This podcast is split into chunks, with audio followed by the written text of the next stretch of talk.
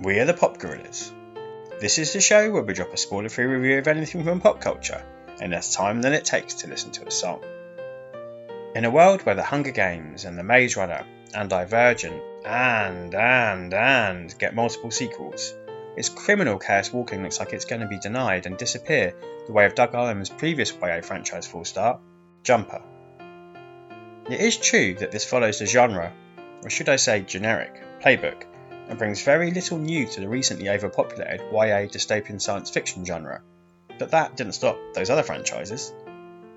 What it does have is a fascinating core concept, where the thoughts of men are externalised for all to literally see, and a central pairing of Tom Holland and Daisy Ridley that are charismatic and committed, and absolute bona fide movie stars.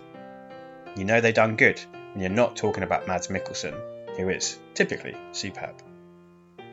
I would watch more, Fortunately, there's a series of books by Patrick Ness I can read in lieu if this never comes to fruition. Hashtag now reading. All in all, this is a solid if unspectacular entry in the genre, and nowhere near the chaos reviews and ratings and production delays would have you believe. Chaos Walking is available now on Amazon Prime.